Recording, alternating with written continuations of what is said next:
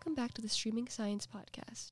Streaming Science is a student driven program that works to connect with you and scientists to learn how science impacts all of us and in our daily lives. I am Morgan Sheehan, a third year agricultural education and communication major at the University of Florida, and I will be your host for today. You are currently listening to an episode from our Streaming Science podcast. Currently in her master's program, has been and has been conducting research under a dairy scientist in dairy calf performance. We even got into the controversy of dairy competitors and how artificial intelligence may be introducing itself in the future. Through this podcast, I hope you gain insight to see an overall sense of how scientists are moving forward to create new and unique solutions to address global issues in the future. So, hi Emily, how are you? I'm good, how are you? I'm good. So, we met in the UF Dairy Science Club, and I understand that you are a graduate student, and I know you're completing your PhD in animal sciences. How did you get involved in dairy science? Yeah, so Dairy Science Club, I did a little bit of dairy science work in my undergrad. Um, that's how I kind of got into the world of dairy science. I joined my research lab in my undergrad, and then eventually, um, the Dairy Science Club became part of my responsibilities, my PhD, which gave me um, more opportunities into the the world of dairy. Okay. Yeah, that's really cool. I'm like really excited to learn about the dairy industry and it's just really crazy about what's going to go on in the future. So, since you're in your graduate program, can you tell me a little bit about the research that you're doing? Yeah, so the research I'm looking at um, is a carryover of my master's work looking at the effects of social contact in early life. Um, so, currently, I'm looking at um, estrus detection in the heifers um, starting at six months of age through when they uh, begin to cycle. So, there is a corpus luteum present on their ovary, and I will be following them through their first lactation, so their first calving cycle as well. Oh wow, that is the whole entire calving Yeah. like part of it. I'm I'm just about to ask you about calving performance because it's just really cool what UF is doing. So how would you actually describe the dairy calf performance? Yeah, so calf performance, um, I mean, I guess I've seen it differently as per like my research versus like commercial dairy settings since we know commercial dairies tend to house their calves individually. Um, but from the research standpoint looking at like individually housed calves and pair housed calves and group house calves um, occasionally with some of the work my other lab mate is doing. Um, i see that performance so uh, onset to starter intake overall weight gains uh, through weaning are typically higher in calves that were provided social contact in early life versus calves that were raised the more typical way in individual settings. So hoping in the future we go more towards providing calves with social contact in early life since we do see these benefits in their performance as they grow. Oh wow, that's just uh, that's just really crazy. So, you obviously are a graduate student. You're in the dairy science club. Is there like what is your involvement in the dairy industry as a whole outside of UF? Yeah. So I guess as of right now, my my involvement with the dairy industry is more concentrated in the university setting. Okay. So um, within animal science and the dairy unit itself, I do want to do more work within the dairy extension. So I'm hoping within my program I have more opportunities to do something like that. Because as a as a researcher and a student, it gives me a different perspective to understand the interaction bes- between consumers and producers, since I've kind of seen both sides. So that's what that's what I'm hoping for as I progress through my PhD. Yeah, uh, yeah, that's that's a lot. So, at UF, there is a new initiative to do more teaching and research with artificial intelligence. And have you heard about AI when it comes to dairy? I personally have not interacted with a lot of AI. Um, I think AI is a great thing, and especially it could be useful in the dairy industry, especially when it comes to like say heat stress. Since it's a big thing that's down here, we could use that for some sort of detection of that, as well as injury. Um, we could find things like lameness and things like that that could be used to treat animals quicker um, when you're dealing with like large herd settings. So.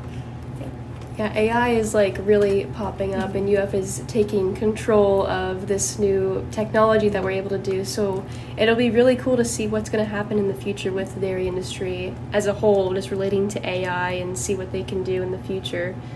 So I'm going to get controversial here. So recently, there has been a debate about the different types of milk, specifically almond milk and skim milk. Can you tell us why there people are having conversations about this different type of milk and how it has been controversial? So I think a lot of the controversy that stems with um, like dairy produced milk and the alternatives, almond milk and things like that, comes from a public perception of the dairy industry. So a lot of people tend to not fully understand what goes on in a dairy setting. So they see like, oh, the calf is taken away from their dam, so the dam can produce milk for us. So I think they they see it as that, but they don't understand like these these cattle and these dams. That's that's what they're raised for. That's their purpose in life is to have a calf and produce milk.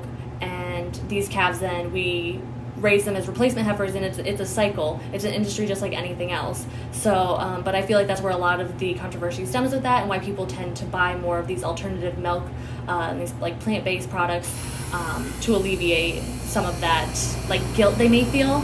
So.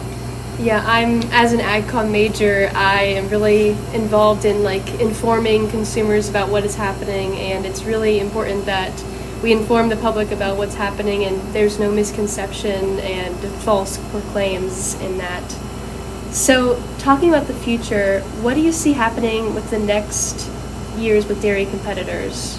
Yeah. So, with dairy competitors, I definitely, as like the dairy industry as a whole with competitors in it, um, could you elaborate a little?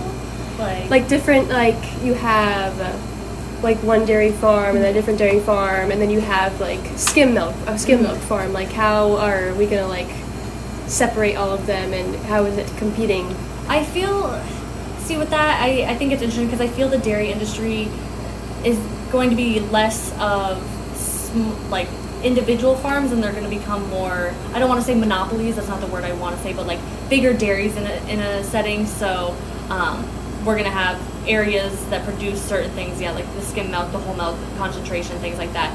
Um, so I see them becoming bigger dairies instead of separate smaller dairies moving forward with the way the world is. I mean, the population just getting bigger, so. Yeah, the population, the population is getting bigger.